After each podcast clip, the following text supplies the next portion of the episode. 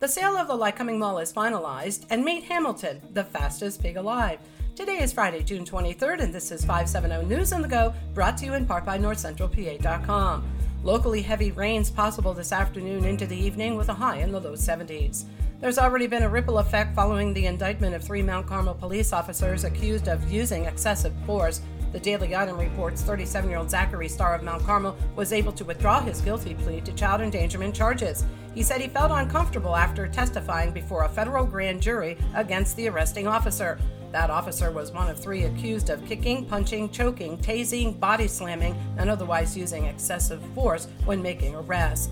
Dorothy and Thomas Huffman of Watsontown will spend 8 to 20 years in state prison for their role in the 2020 beating death of 55 year old Richard Jamison II.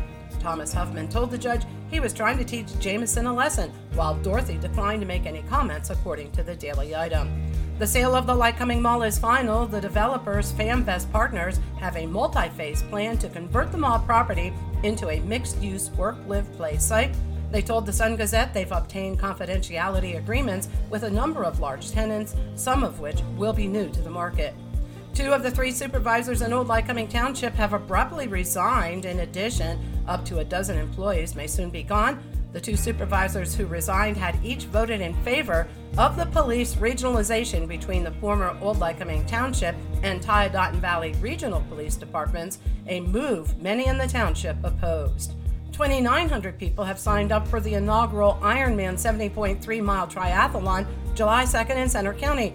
The course includes a 1.2 mile swim at Bald Eagle State Park, a 56 mile bike ride that starts at the park and ends near Beaver Stadium, then a 13.1 mile half marathon on the Penn State campus. The annual Union County Veterans 4th of July fireworks in Lewisburg has been moved to Saturday night due to this evening's forecasted rain. The annual parade will go on as scheduled and step off at 10 o'clock Saturday morning. The state Senate has voted to expand a ban on texting while driving. The legislation would increase the penalties for those who are handling their cell phones for any activity while driving.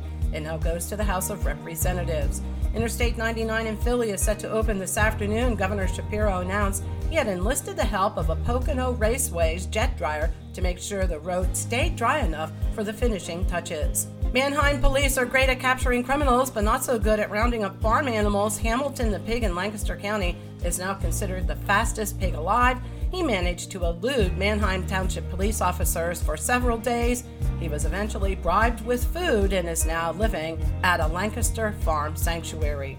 For the latest in news and events, head on over to northcentralpa.com. I'm Liz Brady, and you're up to date with 570 News on the Go.